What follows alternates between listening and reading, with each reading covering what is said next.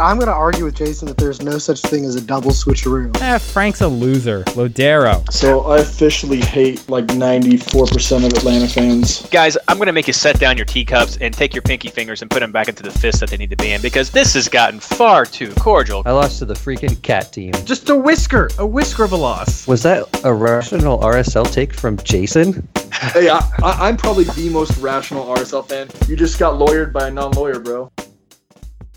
Hello and welcome to episode 17 of the MLS Fantasy Insider. Tonight we continue our best MLS Fantasy 11 of all time discussion. But first, I'd like to start the show tonight with a slightly different intro. As a content creator, I've always felt that it has been important for MLS Fantasy Boss and MLS Fantasy Insider to be products that are accessible to everyone and free from personal ideological bias. However, there have been a few times when we have found ourselves facing situations that required a response, such as our support for the Save the Crew movement and our condemnation of the sexist remarks directed at some of our female guests. We join with others around MLS in the country in hoping and praying for peace and justice for people of all races. We stand with those who choose to peacefully shine a light on the problems of police brutality and corruption, and also those who remind us that not all police are bad. Please be safe. And now, as always, back to the show. I'm your host, Reed Connolly from MLS Fantasy Boss, and tonight I'm joined by usual co hosts, my partners in fantasy, Michael Denton and Blaine Riffle. Hello, guys. Hello. Thanks Good to be for back. Yes, thanks. You're, I know it's good for you to be back to work, and now you're back with us. As always, we're still doing this podcast right now during the suspension, twelfth week of suspension, uh, because uh, things are starting to reopen from the COVID nineteen virus. Uh, Mike is back at work. I think Blaine was you. You never stopped. You were working from home, so Yeah, I got to work from home the whole time. uh, as have I. But Mike has uh, gone back to work, so thankful that that places are starting to open. People can start getting back to some normalcy. However, there are things going through the country that I addressed at the beginning of the show uh, that we still just wanted to uh, to mention to acknowledge. Uh, so sorry if that was a bit more of a somber tone than you're used to, but. Uh, talked with Mike and Blaine before the show, and we felt that it was something that just needed to be said um, at the beginning, guys. Yeah, we just didn't want you know just to have a silly conversation about MLS fantasy and not and ha- just act like nothing else was going on. You know, this is a time you know for us to be silly, and if you're open to having that time, you know, come and join us. Um, but if you know if if it's too much for you right now, we understand. Save this podcast later and come back to it, and then you can hear our ridiculous arguments later. So, Right. um, And they if you need if you need some relief, we're we're here for you. So that's Exactly. that's why we're doing this. Yeah, I mean, I mean, we all understand this is affecting a large portion of the MLS cities too, and just uh, we don't want you guys to think we're not paying attention to what's going on or being uh, trying to stay relevant, but we do this more as an entertainment and a release thing than as a political thing. But we know a lot of our listeners are probably caught up in this and dealing with the fallout one way or the other. That we just wanted to make sure everybody knew we kind of had a had we do have opinions on it and we are worried about it, but this isn't going to be the forum we're going to really discuss it. Correct. So that's all for that. Now we're going to get on to the soccer and the ridiculous conversations and discussions that Blaine and Mike have already talked about. Two bits of early housekeeping, guys, before we move on to our main midfielder discussion. That's right. For those of you uh, who are catching this show right now, uh, we are three episodes in to our best MLS Fantasy XI 11, however you want to say it like of of uh, all time. What happened? You guys just all of a sudden started laughing. All of a sudden, you froze. It was like, oh no! Oh no! I did. I just had something that popped up and said internet connection disrupted. Oh, that's that's gonna be a fun blooper for for the for the YouTube people. oh, and Uh, it says it on YouTube right in the middle right now. Your internet connection is unstable. That's funny. Well, so you all know that's that's what's happened. I don't know why. Like this is I got a new router. Everything's been going well. I don't know what's it's I don't have many internet options where I'm at. So, uh, but no. So let me rewind slightly just in case I got garbled a little bit. Uh, we have two bits of housekeeping before we move on to our uh, discussion. Uh, we're three weeks into the best MLS fantasy 11 XI, whatever you want to say, uh, starting team of all time. Caveat: We're looking at the modern fantasy era, which we are defining as 2012 through 2020, though that is up for some debate if you want to check last week's episode. Actually, not last week's episode. It happened after the episode. I, mentioned it on Twitter. If you think 2012 or 2017 is the best place to start for modern fantasy, but not right now for that discussion.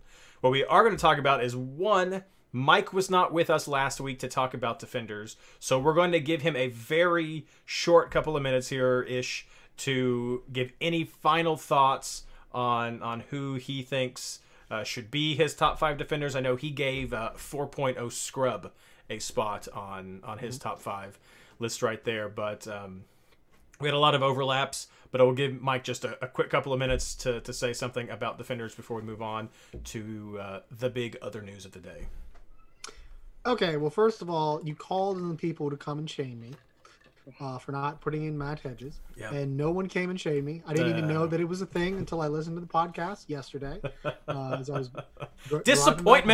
And it's, Disappointment. it's because the people understand that I'm right, and and the thing is, and, and this is the thing that I was thinking about as I was listening to the conversation, is that I, was kind of approaching it a little bit differently from y'all, and- Sure. and in that way, I left off Matt Hedges because I felt for defenders, price did matter a little bit, and it Okay. mattered in the sense of that I would never pick Matt Hedges because pretty much every year Matt Hedges was the top expensive midfielder, and because he was so consistent at accumulating bonus points, his price never really went down the way a lot of the other defenders would. Most other defenders would have really good games, or they kind of go down if they didn't have a clean sheet.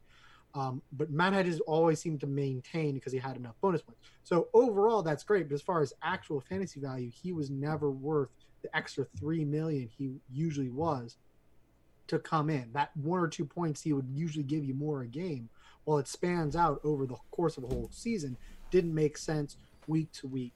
It usually made more sense to go with one of his Dallas teammates. I like the conversation about Hollingshead. There are other teammates that have been happened, you know, throughout the whole season. Um, whereas that wasn't the case for Omar Gonzalez. Omar Gonzalez was the star for the LA Galaxy um, when he was there, and he was one of the best teams, and he was the best defender of that team. Clearly the best defender, and um, I think he probably better than the goalkeeper than any, and the litany of goalkeepers that the LA Galaxy had. So you would always go for Omar Gonzalez because he was the dependable route into your defense. He would get bonus points. Um, there was an off chance he would get a, a header goal in too. That's why I went with Omar. The other one I went with that y'all didn't go over was Jimmy Medranda.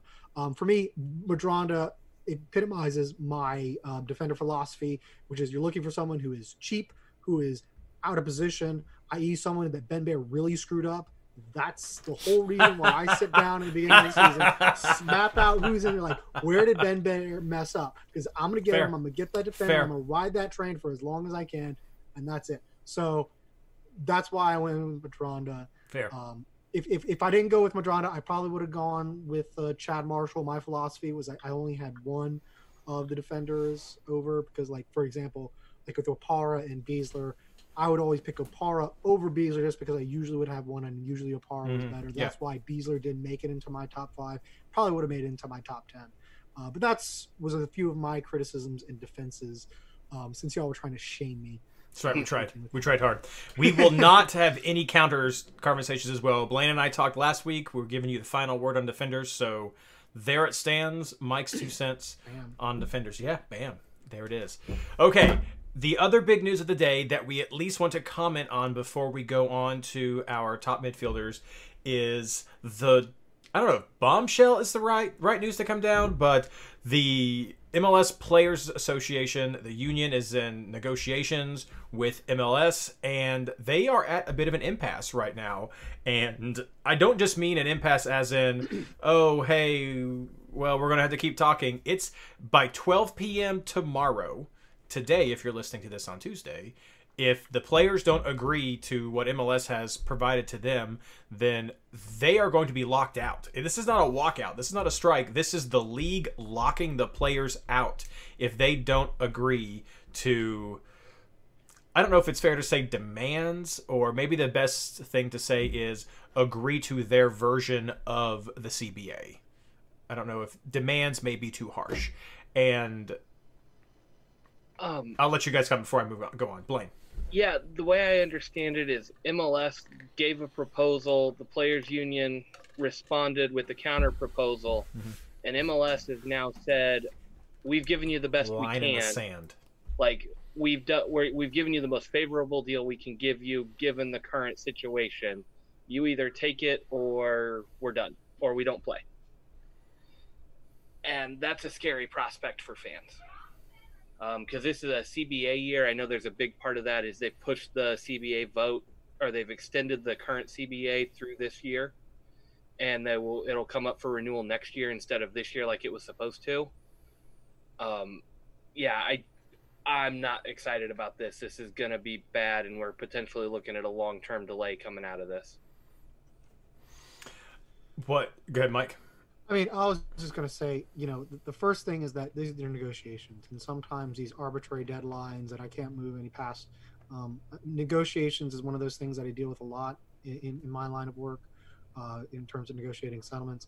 Um, a lot of these arbitrary deadlines, you, you get up to, you know, face the facts, and they don't actually come true. You know, someone um, budges. So th- there is a grain of salt that I give to MLS. Um, but I think in general, I think we're all just kind of frustrated. Um, a lockout would be absolutely devastating. We had talked, you know, weeks back about trying to get back early to be part of the non conversation, use as an opportunity to grow the league.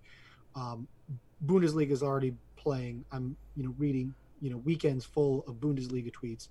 MLS is not part of that conversation. The Premier League is coming back. Everyone else is coming back. MLS needs to find a way to do it. I don't care if they lose some money. Um, you will lose more money long term if you do not come back uh, or if you lock out for the year.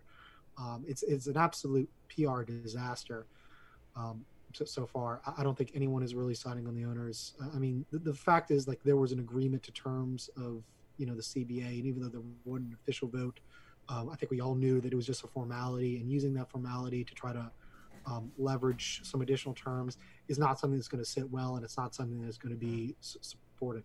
Uh, and, the hard truth about MLS is, as much as you know we care about these leagues, we have other soccer options and we have other sports options, and people will go to those other options if MLS is not around. So you know you have the opportunity to do this tournament. That's not going to be much longer if, if we keep delaying. It's it's going to be a, a severe loss. So hopefully cooler heads prevail. Hopefully this is bluffing tactics, and you know it's one o'clock tomorrow. I'm like, glad that was over. That was such a dumb time. It was a weird 24 hours, um, and, and hopefully that's all it is. And you know, um, we're, we we can move on to actually talking about this tournament and and how crazy some of the aspects of this tournament are, and you know go from there. And I think NWSL is also going to be coming back, so it's they're. I think they've already Yeah, I mean, started or NWSL has, yeah, they're, they're right there. They've, if they've not already. scheduled the tournament in Yeah. June. I think they might be one of the first leagues to come back. Yeah. Yeah. right now. What what blows my mind about this is it seems like it's two main main points. Uh, though Atenella tweeted out something else about about benefits, which I thought was like with like health benefits, that I wasn't quite as up about the details. But Yeah, there's um, they asked the players to take basically a a pay cut as part of this. And I think a lot of us I've seen some comments, we get it, the revenue is going to be down, the league asking players to to kind of share some of that pain.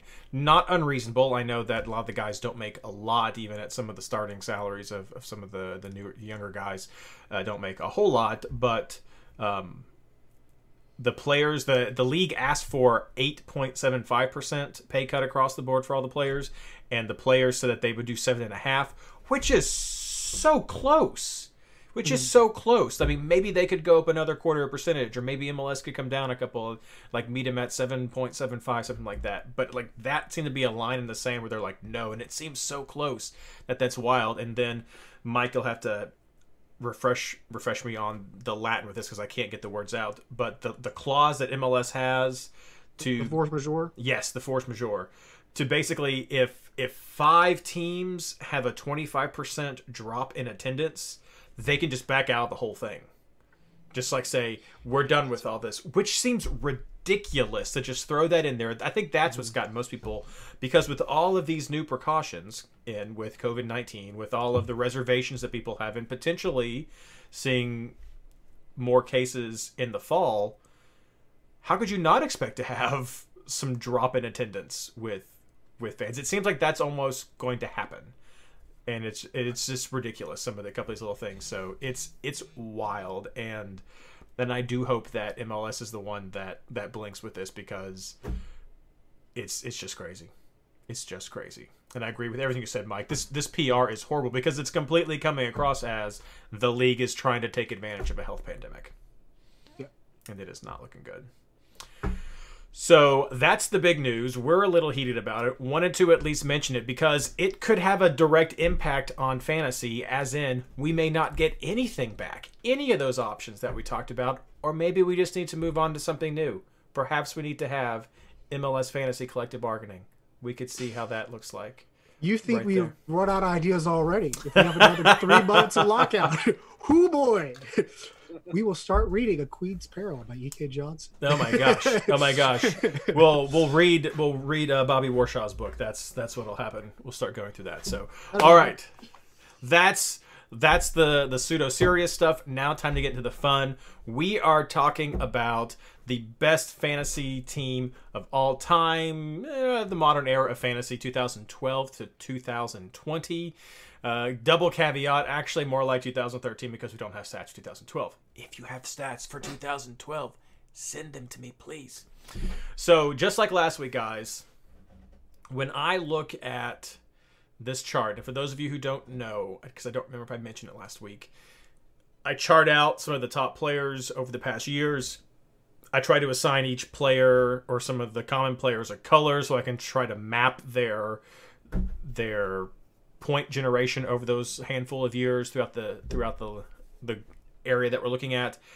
And just like defenders, if not maybe more so, this is just like a shotgun blast of of midfielders. And sometimes it makes you remember like, wow, this guy who I thought was so great, like just just underlines the recency bias of of this guy who I just know in my mind is is a fantastic fantasy player. And I look back and I'm like, oh well, he was in the top ten once and then kind of hmm well interesting so it's this is wild this was another very tough one for me maybe tougher than defenders uh I don't know. May- maybe tougher than defenders, but this one, this one was crazy. So I'm really looking forward to what you guys have to say. Just like last week, we'll start out with our top ten, Blaine, and then we're gonna go down to eight, and then we'll go down to five, and that's and Blake, that- Blake just left when he said he had He to start did. first. He did.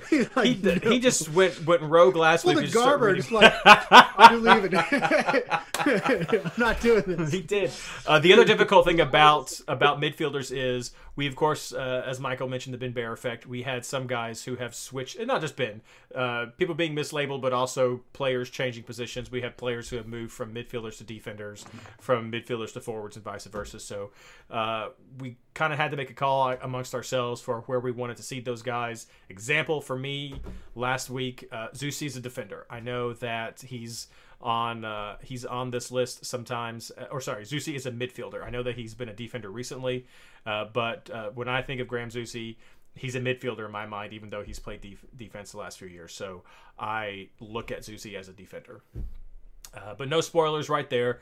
Uh, Mike since you weren't here with us last week I will let you kick things off with your top 10 uh, midfielders. And feel free to share if you would like how you came to your decision Yeah. So first of all, I mean, pretty much, you know, the Don Garber tactic just worked. Blaine just left, and all of a sudden, you know, I get stuck with with going first. So, you know, may, may, maybe it will work. I, I don't know.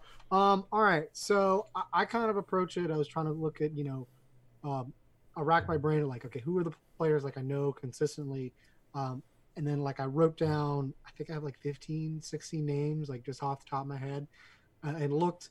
Um, it was so tough because a lot of the midfielders I had were like really really good for two years and Yeah. so it's like which two years um so obviously if you were great for more than two years you got um put in put put in higher um if you were only great for like a season or two, kind of depended like what how long you've been in MLS and, and some other factors. Um, Okay. For example, one of the players who didn't make that my list was Kaká.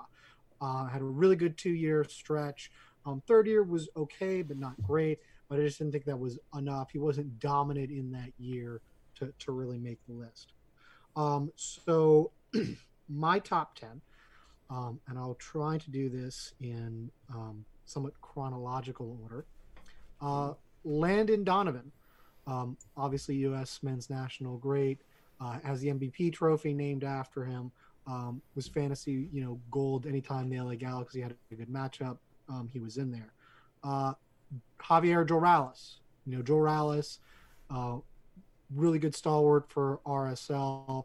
Um, even was, you know, we, I think we picked him a few weeks when he was in Dallas, although that ended pretty quick, if you remember right. Um, he was uh, incredible. Benny Feilhaber, um, I'm probably not gonna, I'm not going to wax poetically because I have Sporting Kansas City here on on this podcast is going to do that for me. So I'll let him wax poetic on Benny Feilhaber. Uh, Sasha Kljestan. Um, I don't want to talk good things about any player who played for the Red Bulls, so I'm not going to. Uh, Lee Nguyen, um, really consistent over a long number of years. I think it's like five years in the top. You, you remember it was top 10 or top 15, whenever I looked it up. Um, he was really good. Mauro Diaz was uh, a top five player, I, I believe, with F- FC Dallas. Was just really, really good. Um, we'll see where he goes because injuries are an issue with his career. Um, I have, I have, uh, let's see, uh, Diego Valeri next uh, chronologically. Um, he's really good for a long time.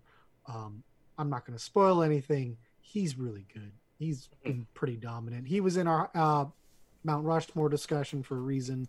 I probably don't need to rehash too much of that. Um, Ignacio Piatti, um, he made Montreal Impact fantasy relevant by himself. Uh, was frequently the only player on that team that we would pick, despite you know them having a double game week. He was just that good. Um, Nicholas Lodeiro, I think really highly since Lodeiro has come in in 2016. Um, he's been one of the top midfielders. I think he's been top five um, every time. Um, even at the year he came in, I think if you did it by a per game um, standard, I think he would be in the top five, or he may be number one if he did it by that standard. Um, and then let's see if I um, I have also Maxi Morales. Um, he's, he's he has a really good two year stretch where he's one of the top three midfielders, and then his third year is is not too bad. Um, I could probably be talked out with that, but it's basically that third year which pushed him over the edge over some of the other names I was considering, which I'll just throw out. Uh, I looked at Almiron. If he had had a third year, he'd have been on this list. Um, I have of the you know Porales, um, and then I, I had Michael Bradley just because of you know where he stood as a defensive midfielder, um, but he just didn't have the overall stats to really push him into the top ten. Um, so I'm going to actually argue that we don't need a defensive midfielder. And then one last qualification. Um, I am not considering Giovinco a midfielder. We're I think we're going to consider him as a four, and that was the big one that we talked about. I think it was only one year as a midfielder, and by golly, would have that an amazing year? Because you could double up with him and uh, Jozy Altidore. But um, I'm gonna. I think he's really a forward. He's played more of a forward position, so I'm gonna leave him as a forward, and we'll talk about it next week. I like it. That's a pretty good list. There's so many names on here. Yeah, uh, your D mids. That's an interesting discussion. Um, we'll have that real quick before you talk, Blaine. I agree. When I look at this list, uh, we always talk about how in the past, uh, which may have been different now, we haven't had a double game week to really see how this played out. But in the past, D mids were better on double game weeks because they help you hedge your bets, but they just didn't really usually put up the points. If I had to pick a D mid, would probably be Dax McCarty. Um, he usually kind of blurred that line. He did get some offense from time to time, or at least help with with some of that transition uh, to get him into the top 10, top 20 conversation a few years. But in general, pretty solidly, we're looking at at more the offensive guys here. So uh, I I'm okay with not having. I didn't feel unlike last week when I felt the need to represent wingbacks for defenders. I don't feel the need to represent D mids in a fantasy best eleven because of how the conversation usually goes with D mids of I wish there was a way to make D mids more important. So and there's just so many amazing fantasy um, relevant offensive midfielders. Yeah. It's just hard to give one of the few spots to a D mid when, uh, I mean, you're talking about like hundred points last season. Yeah. It's it's just it's just not. sure. Blaine, your top ten. Yeah, so I think Mike and I overlapped with eight this week. Wow. Yeah, yeah. I mean, it's uh, just to piggyback kind of on what Mike said. We kind of have to look at different differences here and who's played a longer amount of time and played at a high level. Um, I really feel like this one is midfield is a spot that's been the most affected at times by the by the Beckham rule, by the designated player rule. Um, we get you may have some homegrown guys that come up, and Graham Zusi is one of those first guys on the list. He came out of the draft system, came in, played really well, was tearing it up. But as more and more teams started spending on designated players, he faded a little bit in the overall standings. And then he got transferred to a different position. And there, there's plenty of names on, out there in midfielders that were that way, that were good guys, played here for a long time, either got old or just got relegated to being a second tier fantasy player because of all the big names coming in.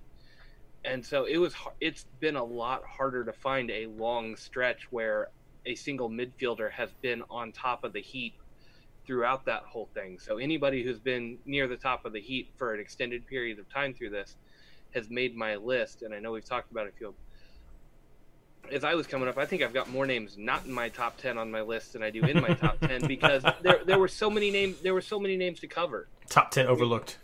Yeah, like uh, Brad Davis really did start this Davis. fantasy era, uh, but he got old a little faster. Will Johnson was always putting up solid numbers, but again, he got overshadowed by um, big bigger signings that came through. Justin Meram's the same way. Um, Mhm, usually had pretty consistent numbers. Um, Mauro Diaz did not make my top 10, but he's another guy that could have been right there. I went with somebody else from that same style of class. And then uh, Darlington Nagbe has to be mentioned here. If we're going to look at Yeah. long term players, he's always been on that cusp of being a top 20 player every year. I don't I don't have the stats in front of me. I'm he's always flirted with that top 20 spot when, with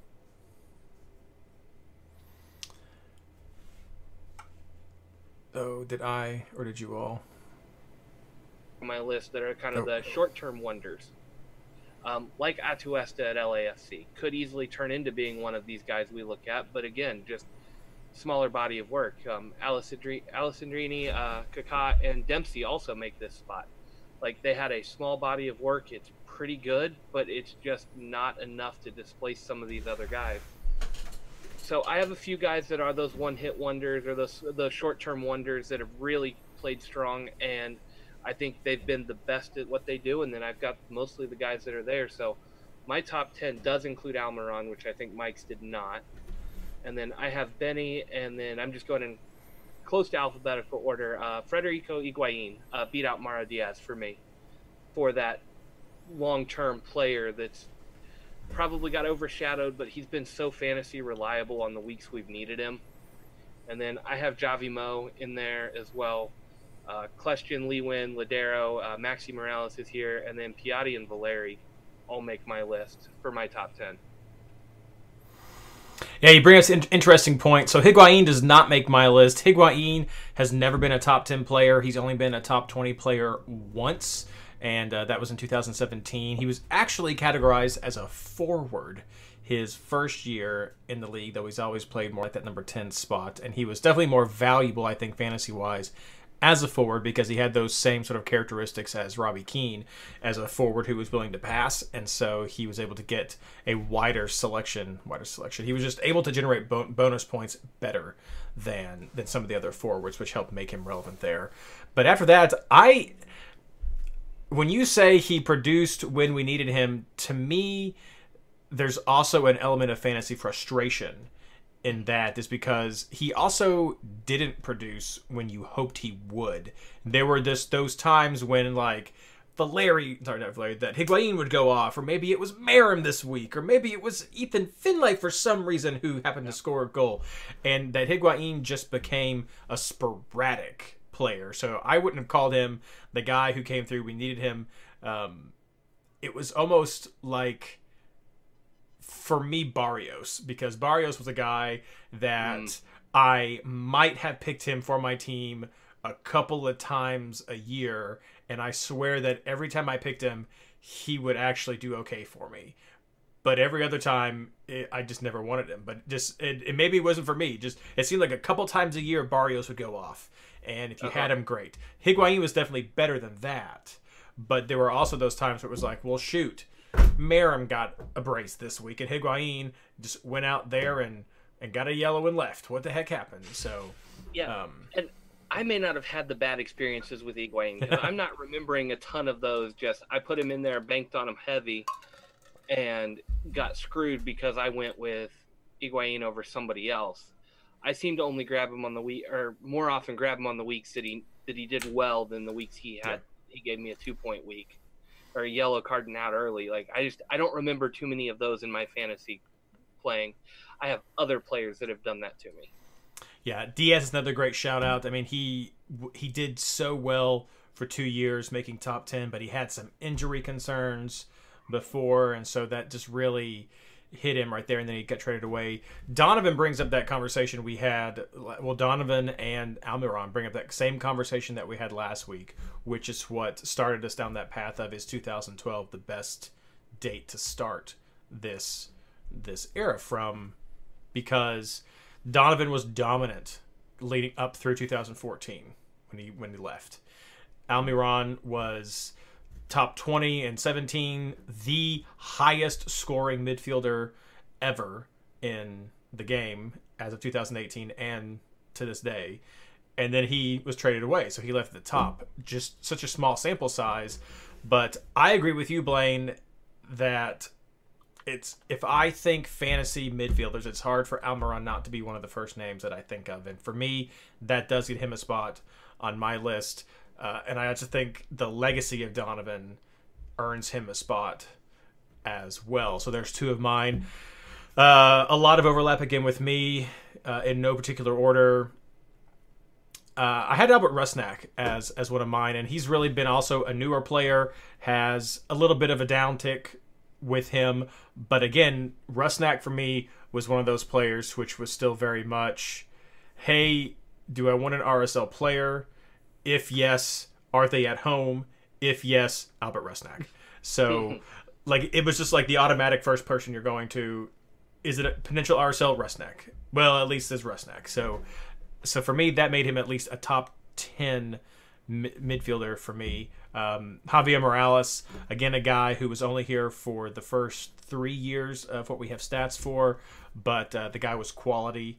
The the grandfather DP signing for for coming out of South America paved the way for guys like Valeri, who's also on my list this time, and was a top five player the last three years that uh, the, that we have stats for. So uh, Javier Morales is easily right here. Forever Joralis, definitely.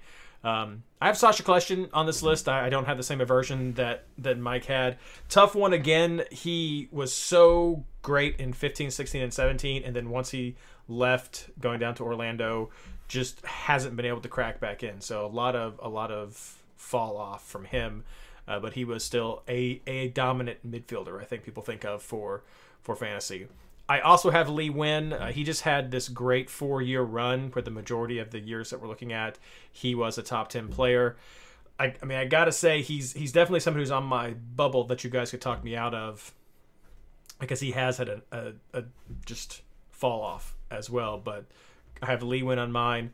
Lodeiro has been great. I have Piatti. Again, he was he was always fantastic uh, as a great midfielder. Uh, Almiron Valeri.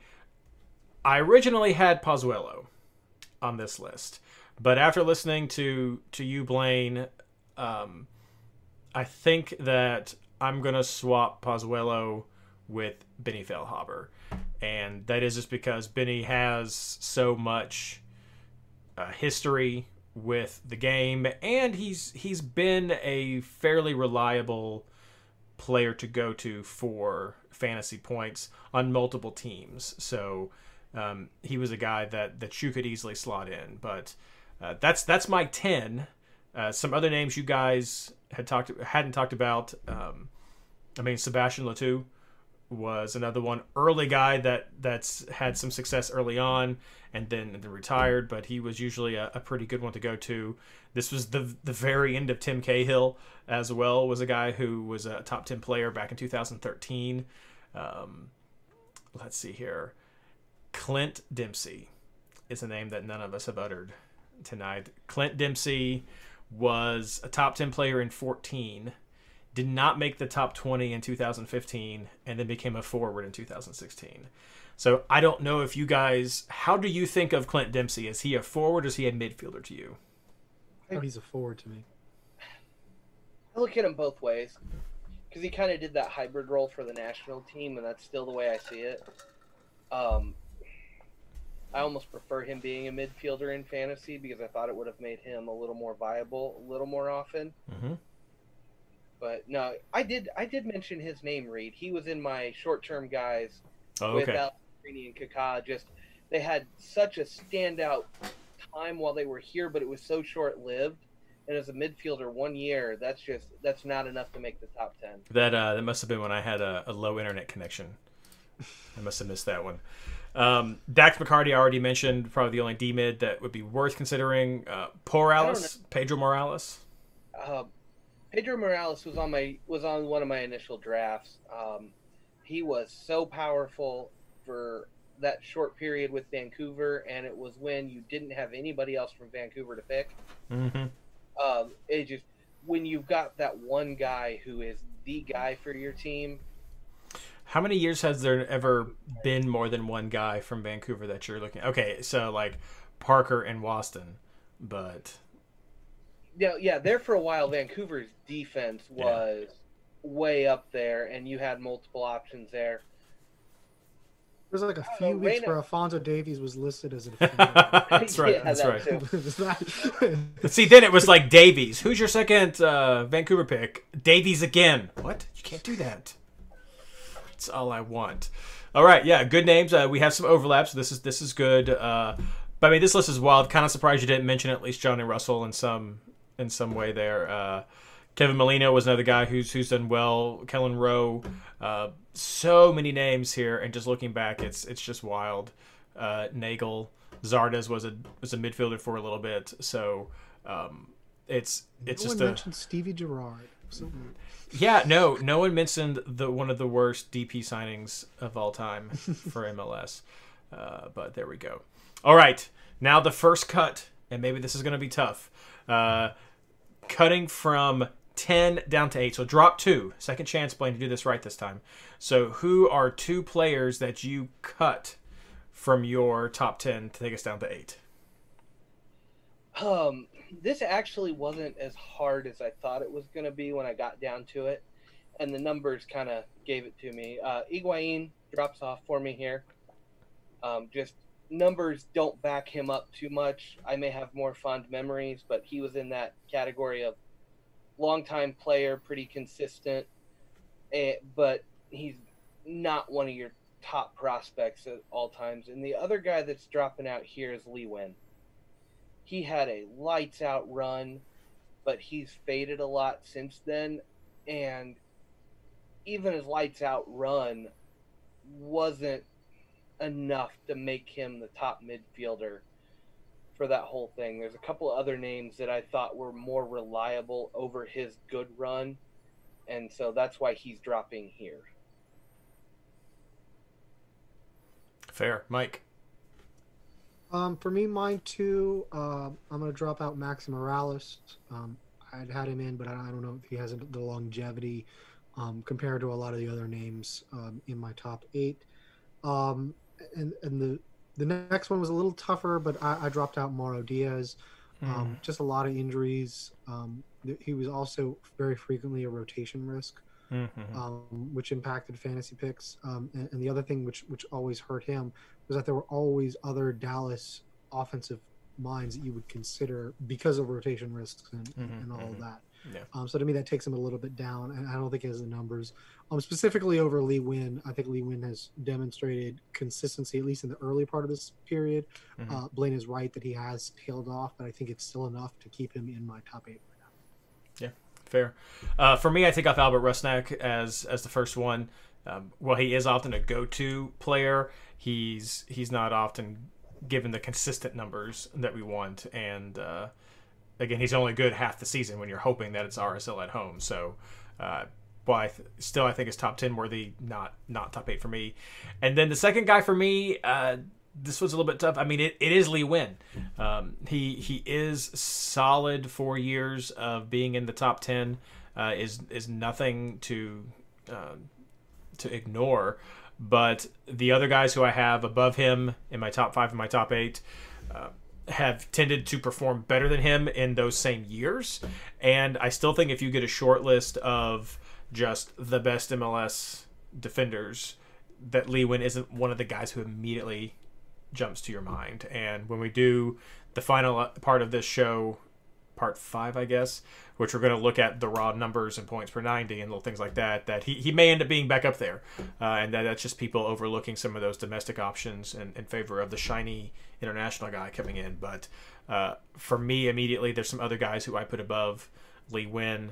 Um, it's it was it was tough. It was tough because my other option was potentially Piatti, and um, that that may sound crazy, but I I just do he did better most of the years over Piatti, so um, that was on the bubble. But I do feel like Piatti still is a name that jumps out more to you guys. Like, yes, that's the midfielder that I want to go for. So for me, Rusnak and, and Lee Nguyen don't make my top eight. Leaves me with uh, Donovan, Javier Morales, Kljestan, Lodeiro, Piatti, Feilhaber, Almiron, and Valeri in no particular order.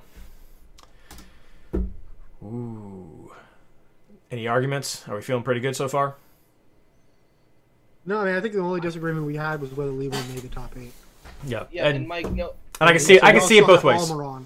I can see it both We ways. also have Armon, and I, mm-hmm. I don't. Which I mean, it's, it's not.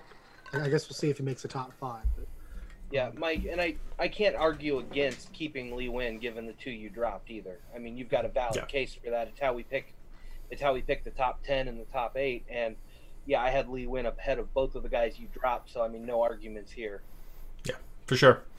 And I picked Lee Nguyen a lot. I mean, I he was. I remember in, in those years when he was hot, and he was definitely a player that fancy players are going to. So, all right, top five. So here's the deep cut. Blaine, take your list down to your top five. Oh man. The first thing I had to do when I came to top five was I had to cut two names that I really, really like from my list. So, Um, real quick, I'll give the option again this week. Do you want to just list your top five, or do you want us to each do our top one and then do like our two, three, and four, and then our bench? I was gonna give you the three guys I dropped here and Okay. read off my top Okay. five, and then we can get into the top five. Okay, yeah. So just yeah, just give me who you dropped, who your top five is, and then we'll rank them first to bench after that. Fair. And, Yep. And I'm keeping these two guys together because I feel like they're both the same um, at this point. Um, and that's Almiron and Maxi Morales both get dropped here. Um, the body of work that these two guys have put up is outstanding.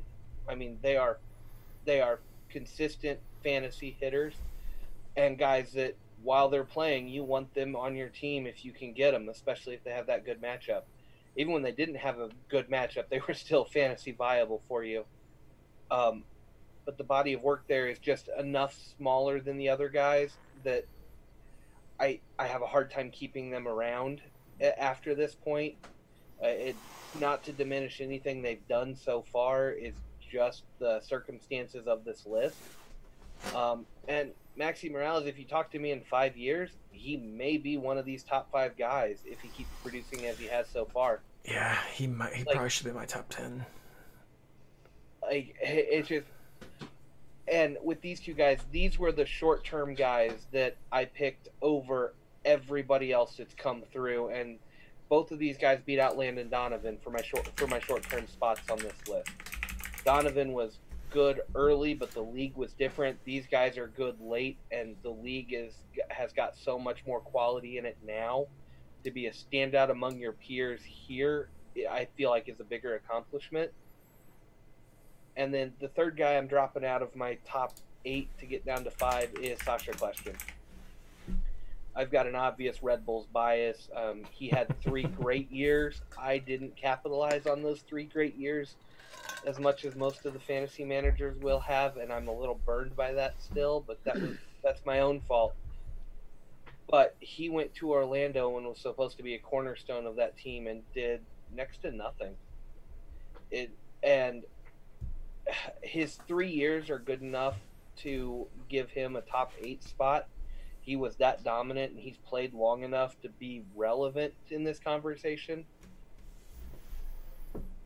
And if he had gone to Orlando and produced like he did at Red Bull, he could be considered for the number one spot if he had that type of longevity. But he didn't, so he's out. It's fair. And and that leaves my top five as uh, Benny, uh, Javi Mo, Lodeiro, Piatti, and Valeri. All right, Mike, your top five. All right, so the ones I dropped, um, I also dropped Lee Nguyen here. Um, I, I- you know, I think he was good for a period of years, but he wasn't dominant um, the way that a lot of the people who did make my top five were.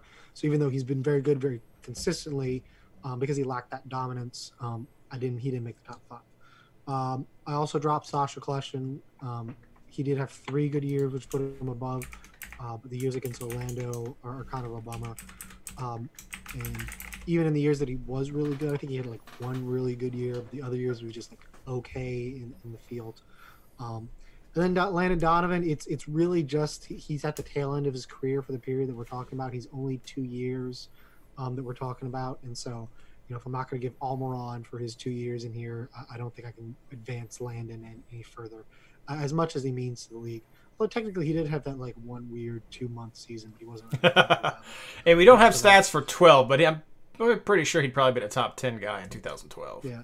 I mean, look, Landon Donovan, great for na- naming babies and MLS MVP trophies, but not necessarily great for for for, for this list. Um, so uh, those are the three I cut. That leaves, I think, actually the same list of five as Blaine: uh, Valerio Lodeiro, Doralis, Piatti, and Phil. Okay. Comes over to me. Um, and uh, some similarities. Some similarities. I guess this is pretty good. Uh, so I drop Kljestan at this time. Uh, kind of the same reason for you, Blaine. He had that great middle year, but then when he went over to Orlando, uh, it just didn't did not work out for him. So I, I drop Kljestan at this point. Uh, I also drop Benny at this point. Um, I mean, he's. It was it was really tough. It was really tough to drop Benny at this point, and some of that is because I just don't know if he's always that. F- I mean, he's definitely in the top ten. He's definitely a guy. He's probably even in the top six. So he might have been my sixth guy right here. But but I did drop Benny because I just think there's some other guys before him. And then the the big tough decision I had. This is made even tougher about you talking about Maxi Morales because now I'm completely rethinking this right here. But um, I dropped Almiron at this point for in favor of Piatti. So Piatti is on my my list, but I'm sitting here hard thinking if maybe it should be Maxi Morales um, because of of what his potential is. Uh, otherwise, I have Javier Morales, I have Lodeiro, I have I have Valeri. I also kept Landon Donovan um, because I I did think that his just legacy for being a player and, and just an automatic on your team as fantasy in 12 13 and 14 it was like i have landon donovan. This was still the years of when we did not have unlimited transfers and so you got donovan you just kept him. That was that was just something because of his consistent production. Uh, same thing with with some of these other guys with valeri and javier morales that that's that's the tough thing that uh, I see like three or four good years there. So. Uh, but that this was so tough. Oh my gosh, this was so tough. We have a lot of overlap here, so I'm interested in seeing what our top five is going to be. But yes, so I have no, again no particular order: Donovan, Javier Morales, Lodeiro, Piatti, and Valeri. Tough times. So, so really, the only difference between us is whether Donovan makes it in over Feilhaber. Correct. Yeah. Correct. You guys both had Benny, and I get it. I mean, I'm looking at the chart right here, and I see the the gray that I just randomly assigned to Benny Feilhaber, and I mean he's he's there, and he's and he's putting up uh, solid points, but um, You're just biased because of the name. possibly, possibly. Um, I mean, the other the other stuff. If I if I made a change, I I potentially would would actually probably add uh, Maxi Morales, and the reason for that would be um, Piatti was the, the best player in 2016. Morales came in in 2017. Uh, he made the top 20. Piatti definitely dropped down, and then when Piatti came back in 2018, Maxi Morales was finishing higher than him in the points, but you also had Taïder. And Taïder has been a top 10 player as well these last couple of years.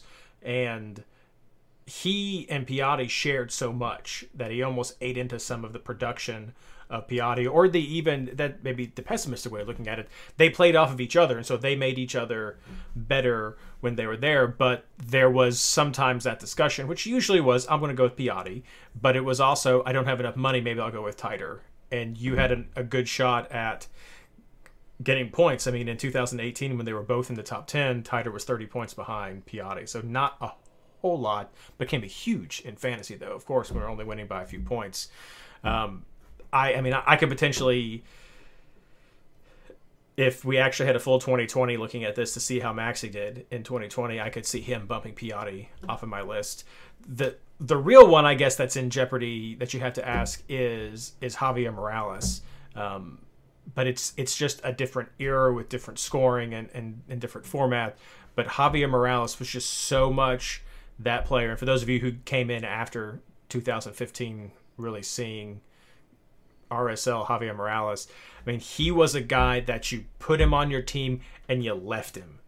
And that was it. One of those few players that you just were like, I'm going to have this guy the whole season unless he's on a buy and I get to do a wild card because it's you. It was just consistent, and even with him being at the front end of our date range here, I just I just feel like he's such a staple fantasy player for me that I can't not have him. The points may knock him out with those few that smaller sample size, but uh, he's just just so iconic there for me. I, I want to mention something that we haven't mentioned um, in, terms of for, for Landon Donovan, um, which is one of the issues with Donovan in the beginning of his season, which was that you know he was great, but he also missed a lot of time for U.S. men's national team. Camp. True, no true. Um, and and this was at the time where you only had one wild card week, so it was kind of a bigger deal, you know, missing because then you'd have to pop him in and out. Um, whereas you know Benny Feilhaber was kind of on the cusp of the U.S. men's national team, but you know would only infrequently make it, um, which is a, a, a point. It's probably pretty sore with Blaine. I don't know.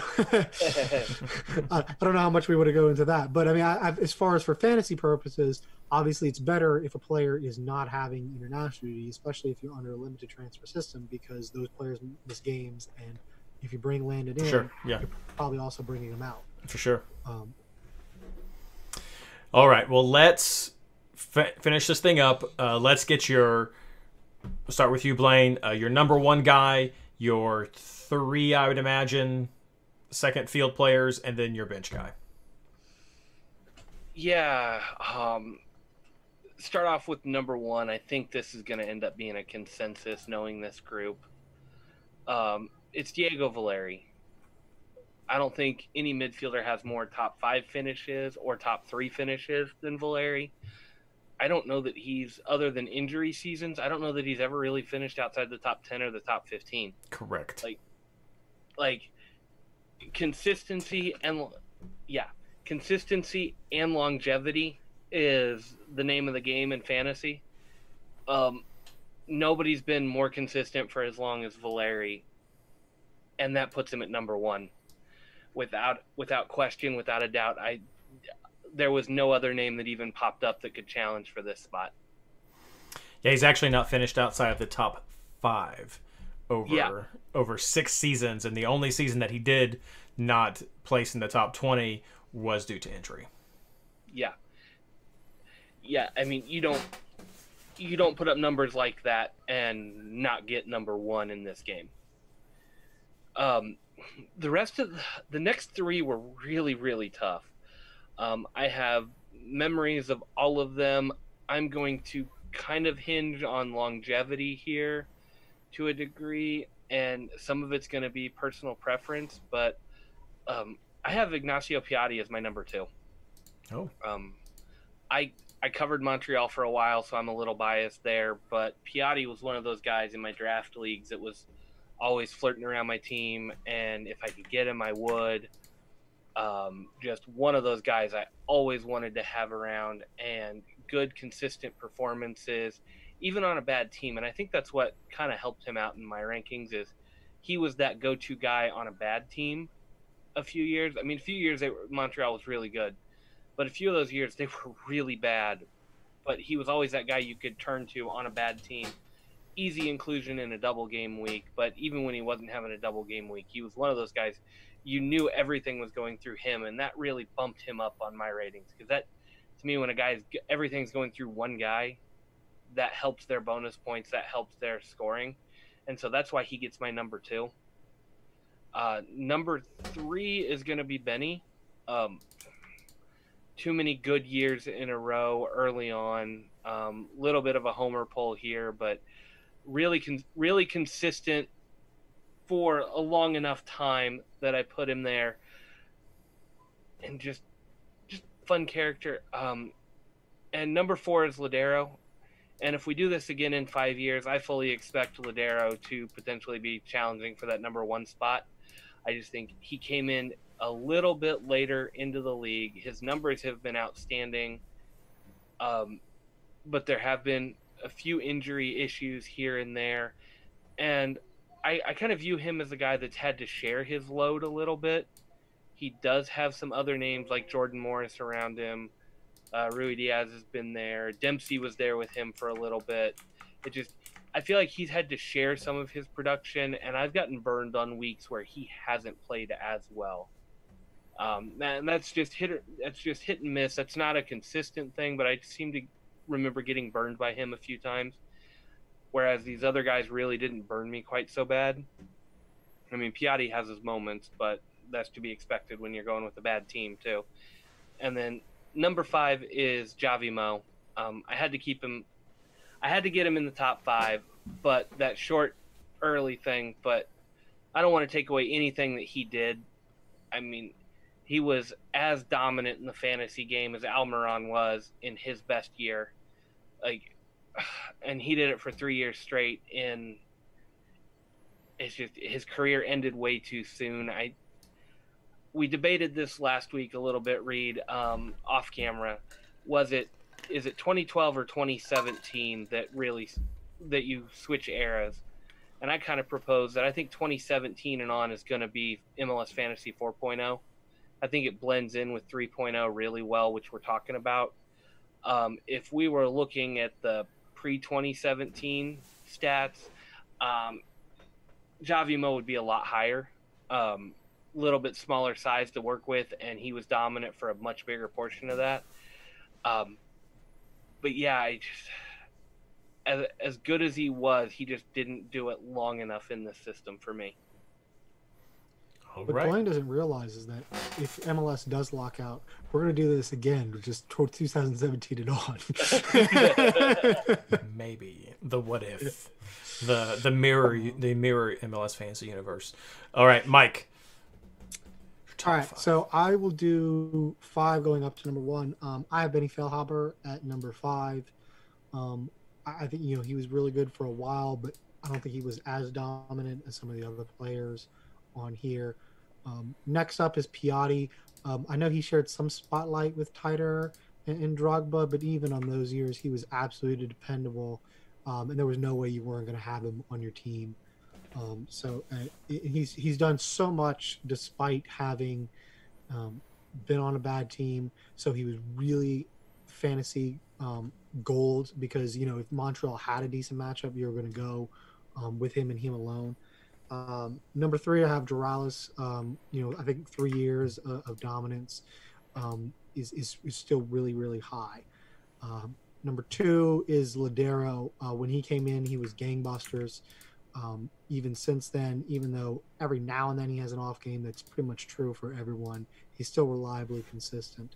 Um, and as long as Seattle has, you know, pretty much warm bodies around him, which they didn't have for a period last year, but other than that, he, he's going to get assists, he's going to get passing bonus attempts, uh, and he's probably going to get some goals.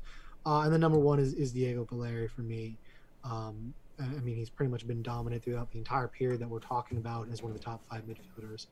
Uh, really, when you look at the numbers for, for this era, there really isn't any conversation. There's just such a wide gap between Diego Valeri and the field um, for, for, this particular uh, analysis.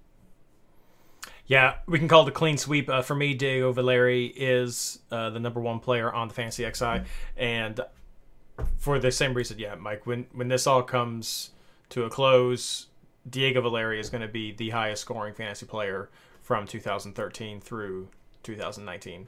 Um, caveat 2020 just he's he's been dominant in yeah we'll see what happens uh, he's just been so dominant so there's no way that he he may have not been on our mount rushmore but he is one of the number one names if not the number one name for uh, best 11 for fantasy hands down. So diego valeri is my number one. Number two is uh, for me javier morales. For what i said before just such a dominant must have player for your team uh, for those last three three of his last four years when he was still with RSL. Those last three years with RSL, um, and I believe 2012 would likely probably been the same kind of top 10 finish. I don't have those stats, but um, just such a dominant player right there. Number three for me is uh, Nico Lodeiro, and he's he's just been a beast ever since he joined, and uh, he destroyed people in 2017, just as good in, in 18, and the same in 19. So um, the guys. The guy's been doing great as that team's had some some shifts and changes. Number four, start getting to the bubble right here. Uh, this is Piatti for me, so I'm with you again. Uh, Mike, there there was some options with players when you were looking at Montreal, Drogba, and Taïder right there, but Piatti was definitely a player that you often would want to have in your team, um, and and I try to recognize that right here. And that means for me, the last name, Landon Donovan. Uh, some of this is, like you were saying, Mike, could be some risk with national duty that would make him not always available.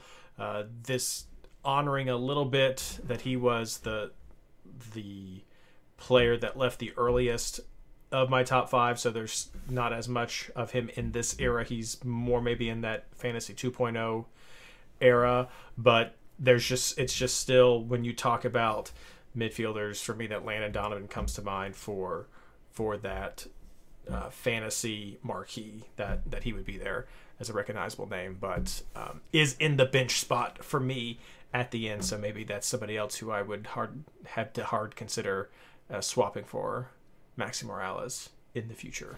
So there you have it for us. Uh, Valeri, Javier Morales, Lodeiro, Piatti, Donovan for myself. Mike goes with Valeri, Lodeiro, Javier Morales, Piatti, and Benny. And then Blaine goes for Valeri, Piatti, Benny, Lodeiro, and Javier Morales. And that is how our fantasy midfielders shape up. Uh, next week, we're going to be talking about forwards. We'll be uh, picking three forwards. So we'll probably go with Oh, I don't know if we'll go with top 10 again, but uh, we'll at least do top five and then cut it down to three with fours to keep our fantasy line. Three is brutal. Oh, we'll see. Maybe I'll do a brutal. Twitter and see what happens.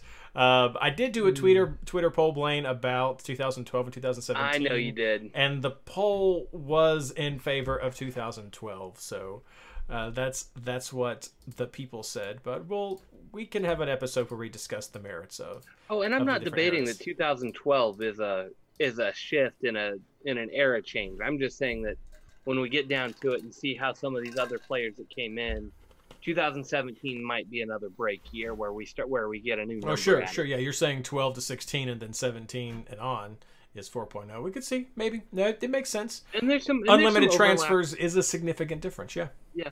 And there's some overlap there. I know there's some older fantasy players that started before 2012, and they'll have better memories of Juralis and Donovan and guys that kind of came over strong from the previous system. So, I mean, there's always overlap when you do these era switches. Pretty sure I just got called old. You all heard it. Heard it right here. Just got called old. I think you're the oldest one on the podcast, though. I, I've got the most gray, so that's that's that's for sure. That's for sure.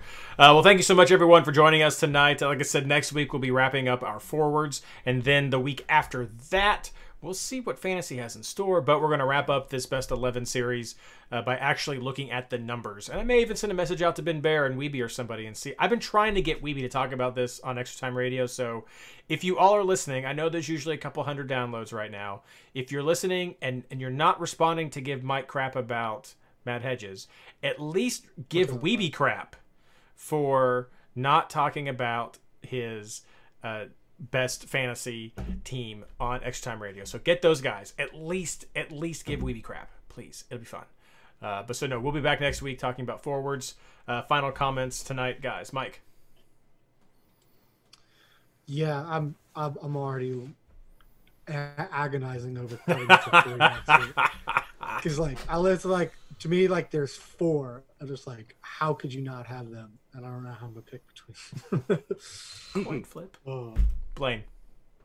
Ah, yeah, n- nothing really to say right now. This was a midfielders was tough. I've got I, I've got lots of fond memories, and I don't know. I my draft years come into play here. It was all I could do not to put Ethan Finlay on my list. Um, I know he had that one stellar year, and it was the year I won the playoff in my draft league because I had uh, Benny, Piatti, and Finley in the same year. And I don't know, Reed, you've got your stats. I think Finlay finished top three. Four. In 2015. fourth. And where did Benny and Piatti finish that year? Uh, Benny finished two, and Piatti finished 12. 12. Yeah, but I had all three of them in my team, and that was just one of those highlights that I had. I had to work hard to get trades to get those guys.